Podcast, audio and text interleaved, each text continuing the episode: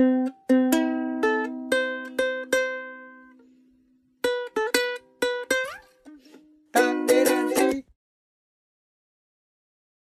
ょっと申し訳ないんですけど、これからちょっと俺出かけるんで、一旦これ終了してもらってもいいですかね？ほうほうほう。ほいいですか？うん。まあ、その前にちょっとだけ話をするんで、それを聞いてもらっていいですかね？う。なんでだ？なんでだ、いつもさ、あの、俺に喋らないで独り言みたいに喋るの、それなんでなの？なんでだって聞いてるんですけどね。なんで？なんで、あ、俺今聞聞いてもらってた？うん。聞いた上でですよ。なんか俺顔見えてないからめちゃめちゃ不安なんですけど、はいはい。はいはいっていうのもさ、なんか、伝わってんのか不安なんだよな。何なんだろう？めんどくさいな、今日。どうしたんだこれも、それも独り言みたいだよね。そうっすか？伝わるように言ってますけどね。めんどくさいんだなっていうのが。言わないじゃらと伝わらないからね、めんどくさいってね。え、俺に、もう一回言って、俺にめんどくさいって言って。めんどくさいないや、それ独り言じゃん。なんですか？めんどくさいですよだと、ちゃんと伝わってない気がするから。いやいや、本当の気持ち俺さんめんどくさいよ。よ。俺さんめんどくさい。って言ってもらわないと。あ、本当ですか？じゃあ改めていきましょう。えーっとね、ちょっと実はこれから用事がありまして。はいはい。はいはいって言っちゃうね。うんこれから用事がありまして。うんうん。おいで、えー、ちょっとそれについて 相談したいと思って。なるほど。はい。これからあの、マンションの避難訓練があるんですけど、大変だ。マンションの消防訓練があるんですよ。どっち？マンションの消防訓練。消防訓練ね。そう。で、でも俺初めてなの。そういうやえつ。え、結構住んで長いっすよね、そこ。だけど消防訓練なんて、初めて、まあ俺がサボってたのかもしれないけど、ああ、いなかったかもしれない。そうだからこの、あとすぐ行かなきゃいけないんですけど、うんうん。やったことある？消防訓練は小学生以来とかじゃないですか、多分。ないんじゃないですか、どっちも。だからさそのバケツリレーとかさ、なんか、そういうのか、の内容わかんないからさ、うんちょっと過去の記憶でいいんですけど、ど、どうしたらいいですか？どう、どう振る舞ったらいいんですかね？知ら、知らねえよ。え、どういうこと？どういうこと？どういうふうにすればいい？おおそらくだけど、うんえっ、と、まあ、マンションの人たちがわーっと出てきて、うん。で、本日は皆さん、えーお集まりいただきありがとうございます。え、そんなとこから始まっちゃうともうこういう消防訓練じゃなくない？えー心の中の油断というものが出てくる季節。これが10月ですということで、もう燃える。そのおじさん、その時点で。燃える？うん、消防訓練なんでしょだって。火ついてるでしょ消防訓そんな挨拶から始めたらもうダメじゃん。消防訓練だから、消防って本当の火を消すタイミングでその挨拶してたら燃えちゃうよ。いや、だからリアリティを追求しないと意味なくない？いそれって。いやいや、いや、いきなり集まって、うわ、火事だじゃなくて。だってあの、岸田首相がやってるなんとか訓練のなんか準備とかも、はいいきなり出てくるじゃん、岸田さんが。あれでだって岸田さんが、なんか私はこれからね、訓練をさせていただくんですけども、とか言い出したらもう、どっちだけでしょ？もうその時点で。うーん、だから、オレンジさんのイメージしてるやつは、僕がこの部屋にいて、うん。えー、うーってなって、どうしたんだ？どうしたんだ？って出て行ってって、それは、だから、俺、それ会社でやったことありますわ、そういえば。ああったあった、会社員時代に。あったあった。どどうだった？その時は。だから、あの、ヘルメットとかして、あの、地面、あの、ゆ机の下とか隠れたことありますよ。で、順番にこう、外に出るとかやりました、やりました？それはさ、あらかじめお知らせはあったの？あの、この日に来るっていうのは来てて、いきなり、はいあの、サイレンが鳴りました。あ、じゃあ今からやるよっていうアナウンスはなしで始まるってことだ。はい。え、ごめん、俺、てっきりさ、時間が10時からって聞いてたから、うん。なんかみんなで集まってやるもんだと思ったけど、そういう、あの、アクシデント感のある、ちょっと、あの、芝居入れたみたいな感じになるのかな？町内会長の迫真の演技が見られるかもしれないですよ。マジか。え、じゃあ、ごめんごめん、俺ちょっとてっきり勘違いしてたわ。じゃあ、俺もなんていうか、すいません みたいなところへんからやんなきゃいけないのそれね、あの、いや、住民一人一人の演技を求められてないかもしれない。あの、状況に合わせてってところだから、別に煙が出てないのに煙が出たふりをしなくていいと思う。いやいや、だってあなた言ってたじゃないですか。そんな、そのままじゃ火がついちゃうよみたいなこと言ってたからさ。そういうんそれはじゃない、そう、俺、ちょっと、やっぱり、ごめん、やっぱね、ちょっと演劇人であるオレンジさんから言わせれば、やっぱそういうのはやっぱお芝居じゃものないよね。すごく恥ずかしいことになると思うんですよ、それやると。もうそもそもこれお芝居とかじゃなくて、ええってー。訓練なんだよね、これ。まもう訓練って言ってるんだったら訓練だから。だったら別に、いやいや、でも俺、ちょっと思っ、いや、だから今日はそのことをね、胸にして、心にして、ちょっと取り組みたいと思いますんで、かなうんうん。はい。ちょっと、じゃあ、オレンさんの、まあちょっと教えをね、どういうふうにできたかは。教えた俺今。なんか教えたいや、教え今たよ。だって、その挨拶してたらね、火が回っちゃう。あ、そういう気持ちでやんなきゃいけないから。で でもでもでも、もしのんびりと子供たちがね、靴を、あの、かかとコンコンコンなんかしてたら、バカ野郎命の方が大事だろってそういうことをちゃんと言って始める。これによってポンさんが住みづらくなる気がするな、これ。オレンジさんありがとう。なんか、オレンジさんのなんか一言がやっぱり人生を変えていくんいや、だなっていう、ね。わかんないよ。挨拶始めたら挨拶に合わせるのがいいと思う、俺は。その場所、その場所のね。命ってさ、かけがえがないものじゃん。そうなのよ。それはそうなんだけど、そうなんだけど、暮らしにくくなるのも良くないと思うんだよな、俺は。うん。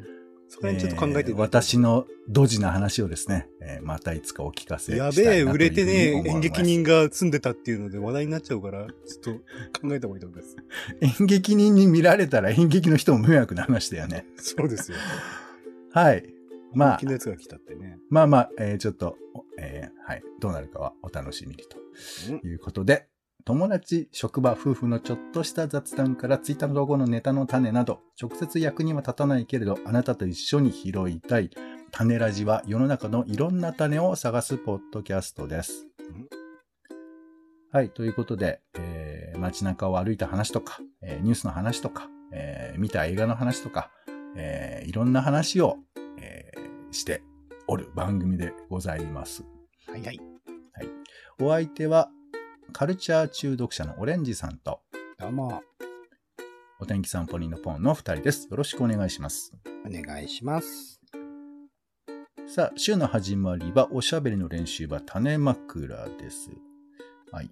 目の出そうな種をいくつか集めてご紹介します。まずは、先週気になったニュースの話、真っ暗なニュースです。はい。お姉さん、先週気になったニュース何かありますか？まあ、ロシアの動きとか中国の動きとかすごく気になってはいるんですが、小さいところというか、なんか、まあ先週ポンさん話してたかなこのコーナーとかで。えっと、なんか出稼ぎに出てる人が多いんですね、日本からね、最近は。あそうですね。僕ねもあの、昨日、あの、TBS の安住慎次郎さんが出てる番組を見ましたけど、はいうん。日本人が、まあ、例えば国内でえー美容師の仕事をすると14、5万もらえるところを、うん海外で働くと、まあ、その3倍とか4倍とかで稼ぐことができると。で特にその番組でやってたのは、お寿司屋さんだよね。お寿司屋さんで、まあ、ずっと修行してたような時代だと、年間300万だったのが、えーなんだっけ、8000万とか、お店を自分で建ててみたいな、そんな話をニュースでやってましたけど、まあだからこれは円安の影響もあるとは思いますけど、日本の構造的なその賃金の安さだとか、そういう問題が浮き彫りになってる。まあ、全員が全員そうだとは言えないけど、そういう側面の話かもしれないよね。うん、気になった。はい。そうかお姉さんも海外行きたい？あんま行きたくないっすね。うんこ、この辺難しいね。お金だけではないですからね。うんはい。では私が気になったニュース、まず3つお届けします。1つ目です。えーテレビ関連色々ということで、えーまず、視聴率史上最低は朝ドラだけではないという、えー、ヤフーのニュース出てましたね。えー最近のちむどんどんの平均視聴率が15.8%だったことが発表され、えー2010年以降の最低記録と、まあ、報じられた。で、なんかね、まあ内容的にもワーワーとか、まあ視聴率がどうこうとか、まあいろいろあって、あと夏ドラマがあんまりとかいろいろ話はあって、で、この記事の中では朝ドラが非常に、えー平均視聴率が徐々に下がっているみたいな話なんだけど、えーここの記事を見ると、なんかもうサザエさんみたいなやつだとか、あと、まあ、サンデーモーニングとか、ポツンと一軒家とか、そのファミリー向けだとか、えーお父さん向けとかみたいなものもどんどんと下がっていて、テレビ視聴率自体がもう丸ごと下がっちゃってますよっていう記事なんですよね。視聴率って確かなんか筐体みたいなのが特定任意で渡されて、そこれがついてるところの数値を測るみたいなやつですよね、視聴率ってね。そうそう。まあ、ランダムではありますけど、まあ、これは統計学的には割と妥当なものであるというふうな話は聞いたことがありますが、まあ、それと一方でね、世帯視聴率みたいなものとかも増えたりとかして、あとテレビがある家にそれを渡しているという前提でこれ撮ってるってことですもんね。その中でもどんどん下がってるってことですもんね。テレビない人多いじゃないですか、最近は。そう。まあまあ、ちょっと母数がどれぐらい変わってるのかね、まあ、個人一人暮らしとかになるとまた全然変わってくると思うけど、TVer みたいなものもあったりもして。で、もう一つは、えー、NHK の受信料が1割値下げが来年の10月から。そして、BS プレミアムが2024年3月末で終了する。え、どうなの？という。えー、ですから今、えー、BS が2波ありますけど、あれが1本になって、で、その代わりみたいな形で 4K が、まあ、もうちょっと充実してくるというか、その役割を担うみたいなことになるのかな結構番組重なってること多いですもんね、プレミアムと 4K ね。そうそう。そうとは言いつつ、プレミアムというか、まあ BS も僕はニュースなんかも結構見てたりするので、編成でどうなっちゃうのかなという気もまあしますが、だからまあテレビメディアというのがね、本当に主要なメディアだった時代がだんだんと変わっていってるんだろうなと思いつつ、感覚だけはそのままだったりするじゃん。うん、まあ、でも一方でツイッターで話題になるのはやっぱりテレビだったり、テレビタレントっていうのが世の中の中心に割といたりするっていう面で言うと、まあなんかこのね、視聴率で物事を語るっていうのは、いつか終わっちゃうのかもしれないなとかね。うん。もうほ、ほぼ、なんか大多数の人にとっては終わってるような気もしますかね。僕も視聴率ってほぼ意識してないし、こんだけテレビ好きだけど。そうか、そうか。まあまあね、基本的にはそうなんだけどね。うん、はい。という、まあ、テレビの変化の話が一つ。それからですね、えー、二つ目、えー、時事通信ですね。えー、親の懲戒権を削除。民法改正案を閣議決定。政府は14日の閣議で、親が子を戒めることを認める民法の懲戒権を削除し、体罰の禁止を明確化する改正案を決定したということですね。はい。他にもいろいろと、あの、民法が変わっていくみたいですけれども、まあ、時代に合ってないみたいな話もあるけど、日常で民法のことを考えたりとかすることありますか？あんまりないです。やっぱケースに当たらないとそれをね、まあもちろん法律を仕事にしてらっしゃる方が勉強されてる方はあるでしょうけど、でもない限りはね、なかなか日常生活の中でっていうことも少ない。そうか、これ今までは子供に対する体罰が、えっ、ー、と、法律的には NG だったかもわからないっていうところなんですかね。それが明確化するっていう形になってるんです、ね、懲戒懲戒権というのがあったんだけども、まあ、それがダメだよと、体罰はダメだよっていうふうに明確に書かれる、ね、だから、ケツ叩くとかもダメだってことですよね。まあ、その、ケツ叩くをどこまで判断、あの、体罰と捉えるのかどうかお尻ペンペンなんて言い方してますけど、まあ、あれも体罰として法律で今し、あの、ダメになるってことですよね、これね、多分。まあ、そそうね、ちょっとわかんない。その、それを体罰と、あの、明確にお尻をペンペンしたら体罰ですって書いてあるわけではないと思いますから。そうないのか、そうか、そうか。そう。あと、まあ、大きいとこだとの、着出推定という言葉があって、えー、なんか、結婚してから200日後300日以内に生まれた子は、えー、その人の子供になるっていうやつですけれど、うん、だからほら、女の人だけそういうふうな制限があるから、離婚した後、どっちの子供なのかとか、みたいな話があると。大変になるってね、女性そうそうそう。この辺とかは、まあ、割と身近なことではあるんですけれど、まあまあね、あの、他にも民法いろんな、こう、人と人が触れ合う時の問題っていうのはね、いっぱい書いてあったりするので、まあちょっと。なんかでもここら辺の動きとかもやっぱ気な臭いっていうか、なんか本当にいろいろなものが、なんか裏側で動いてる感じしますね。政治的な動きな気もしますね、これね。そうだね。この辺はちょっとね、あの、今、どういう経緯でそうなったのかっていうところもありますから、まあ、その辺のことも知りたいなと思いますけどね。うん、はい、そして、えー、三つ目です。ハイチのギャング、性暴力を利用して住民支配、国連の記事、えー、国連からの報告ですね。AFP 通信のニュースですが、えー、カリブ海の島国ハイチのギャングが住民に恐怖を植え付け、縄張りを確立する手段として性暴力を利用しているとの報告書を、まあ、国連、えー、が出したということですね。ハイチでは6団体以上のギャングが縄張り争いを繰り広げているそうでして。それでもまあ自分の支配力を高めるためにみたいなことだけど、なんか、病院はほとんど機能していないとかさ、うん。なんかそういうことも書いてあって、いやだから、暴力、ね、僕らはそんなのとんでもないみたいなことを言えるうような状況にいますけど、もうそれが支配となってやってくるっていうか、これはまあ、ね、ロシアがウクライナにミサイル撃つみたいなのも、いや、戦争の勝ち負けみたいな話はあるけど、でも恐怖みたいなことで言うと、ちょっと信じられないじゃないですか。今の僕らにおいては。そんなことない？いや、信じられないですよ。だから恐怖に支配されるっていうことの感覚を想像することがちょっと難しいなって思っちゃうんだけど、うん戦うとかできます？こういうことがもしあったとして。難しくはね。まだ本当想像できないですよって言いたくなっちゃうような話ではあるんですけれど、まあ、こうね、世界いろいろな課題はありますけど、こんなこともあるという話ですね。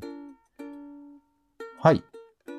では、えー、マクラなトピックスです。私が先週話したくなった話ということで、2つご紹介します。えー今回は、私と公とということで、ね、一つ目はですね、沖縄の基地問題の話です。えー最近まあね、あの、ひろゆきさんという方の発言で様々物議を醸している、中国でも話しましたよね。座り込みの話があって、いそう。で、うんまあ、あれは、アベマの番組で、まあ、取材に行って、で、その時に、まあ、えー座り込み連続何日みたいなものってどうなのみたいな、こう、まあ、突っ込みみたいな形で写真を撮っているというツイッターがあって、そこからの影響ということですけど、で、まあ、いろいろと議論の展開はあって、まあ、それは、まあ、個別には見ていただければと思うんですけど、この中で、えー沖縄タイムズでね、社説復帰50年とき戦争と基地、軍事要塞化に反対するという沖縄タイムズの社説があったんですけど、僕こういう言葉知らなくて、復帰50年にちなんでメディア各社が実施した意識調査などで、日米安保を評価する一方で、自分の庭に基地を置かれては困るという本土側の任備、任備症候群が相変わらず顕著だったと。この任備症候群ってお姉さんご存知ですか？わかんないです。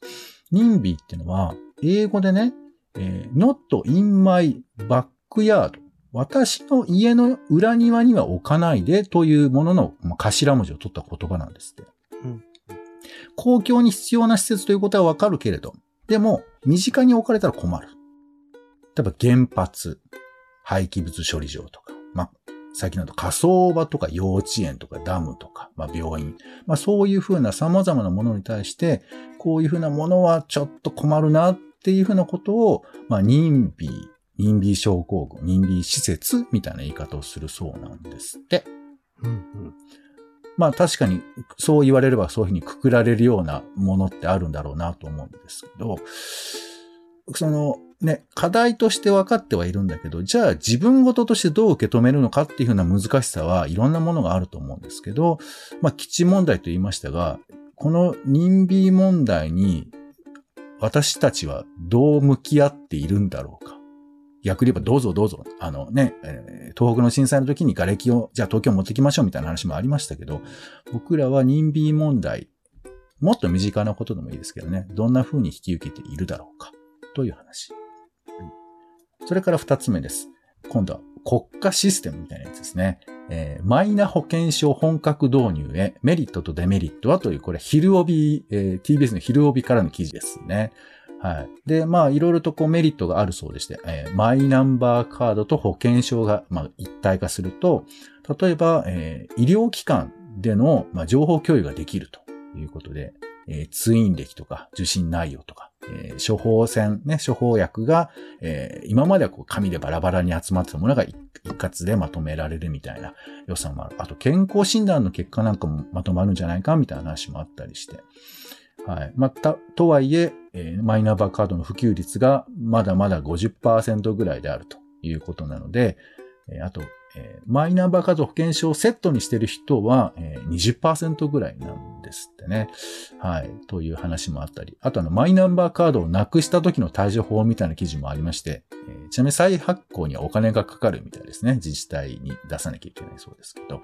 はい。そんな、そんな話もありまして、まあいろいろ賛否はありますが、えーこういうまあ、例えば、北欧なんかと結構進んでるんだよね。えー税のシステムに一括して結ばれて、もう自分の番号あったり、まあ、アメリカなんかも、えー番号あったりしますけど、そういう風な制度に、まあ、乗りにくい気持ちっていうのはよくわかるんですけど、そういう国家のシステムを受け入れたいですか？受け入れたくない理由って何でしょうか？みたいな、そんな話。はい。二つ、えー私と公の話ということですが、お姉さんいかがでしょうか？両方興味深いですので、じゃあ前の方に行きましょうかね。その、任備症候群という、まあ、基地問題のこと限らず、それこそちょっと前だと、青山のあたりになんか新しい施設を作るっていうことで、うんそれに対する住民の方のね、反対運動みたいなものもあったりしたと思いますけど、まさしくそうなんですよね。こう論理的にという、論理的にも違うな。なんかなんとなくニュースとかを見て、こうあったらいいんじゃないかっていう他人事として語れることと、自分事として自分の地元でそれが行われることに対する視点って全然違うことだと思うので、うんまあ、あらゆる人が多分そういうもので、かつ、まあ、こっち、あの、沖縄以外のところからすると、やっぱ沖縄の問題っていうものが、あの、そういうものになりがち、やっぱ他人事の話になりがちなところがあったりとかして、で、うん、そこら辺は僕は仕方がないことだと思うんです。沖縄の人にとっても、東京のこととか大阪のことっていうのは、ある種他人事でもあるっていう意識は少なからずあると思うから、それぞれにその視点はある上で、その現地にいる方々、当事者の方、当事者っていうのもあれかな、現地の方々の、その、邪魔をするというか、やってる行動を妨害するようなことをするっていうのはもう論外というか、なんか分からないなら分からないなりに外から意見をするっていうことはいいのかもしれないけど、現地で行われていることに対するわざわざ出向いていって、何か、ケチをつけるみたいなことっていうのを、本当なんか、論外だなと思ったりはするので、だから彼について僕は、あの、ツイッターとかにも触れないように意識的にしてたりするんですけど、なんかそこら辺の、なんて言うんだろうな。うん。もちろん知る努力も必要だし、それを知って実際に、あのーまあ、活動を応援するとか、と、え遠巻きながら応援するとかっていうのもあるかし、そういうのはすごい素晴らしいことではあるなと思いつつ、そうなってしまう任備症候群とまでこう言っててしまうようなのは、ちょっと難しいよなっていう、もうあらゆることを自分ごと化することは、すべての人間は無理なこと、不可能なことであるので、そこら辺の、なんか、うん、バランス感覚みたいなものを、まあだから、知るっていう、まずはそういうものを少しながら外の人間としても知るっていうことは、まずは一歩として大事なことなんだろうなとは思うところではありますかね。うんいや、まあでも、正直なところを言ってくれたと思いますよ。沖縄の問題って、これ正直言うと、他人事では一切ないと思うんです。日本国がたまたま全部をそこに押し付けてるだけだから、それはもうむちゃくちゃに自分事なはずなのに、距離を置いてるっていうもう、まあ、全くうん無責任な方法論で、それはまあ、例えば核の、えーゴミみたいなものが目の前にないだけで原発の電気が使ってたっていうふうなこととかと全く変わらないと思うので、自分たちの問題なんだけど距離を置くことでこうやって、うんまあ回避してる。ポンさんもただそうですよね。僕もそうだし、ポンさんもそうですもんね。そそうそう。ただそれにむどう向き合えるのかと言われたら非常に難しくて、だから、まあ、一方でね、身近なことで、例えばひ人の仕事、友達、えー会社の他の人のたちが失敗したとか、そういう時に、おうおう俺やるよ、みたいな。なんか俺そんなところからもあるのかなと思うんだよね。自分の迷惑が嫌だみたいなこととかを、どうやってこう乗り越えられるかっていうのは日々やっていかないと、なんかこう、大きいところの話をいきなり、い俺はしちゃったけど、今回はね。そうなんですよ。もしかしたら町内会のことからまず考えるっていうのを一一歩目。まあ、ていうか、ポンさんとかだとマンション、住んでるマンションのこととかね。そうね。じゃあ、ちょっと、この後ちゃんとしてきます。でも、本当そういうとこからだと思うんですよね。うんそうだよね。そういうことですようね。んはい。ちょっとまあ、簡単にはいかない話ではありました。うんはい。ありがとうございます。では最後に枕な予定です。今週の予定をえー先取りしてピックアップしてご紹介します。10月16日は、えー中国共産党大会が開幕します。それからサッカー天皇杯全日本選手権大会が、えー行われます。ホームなんだけどな、僕え。うん あの、スタジアムがね、日産スタジアムっていう僕の応援してる F・ マリノスのホームなのに、はい F・ マリノスはいないってことについて言っています。はい。悔しい、悔しい。うん10月17日月曜日は、えー衆院予算委員会で基本的質疑が行われます。それから貯蓄の日、それから貧困撲滅のための国際デー、沖縄そばの日、それからオンラインゲームの日だそうです。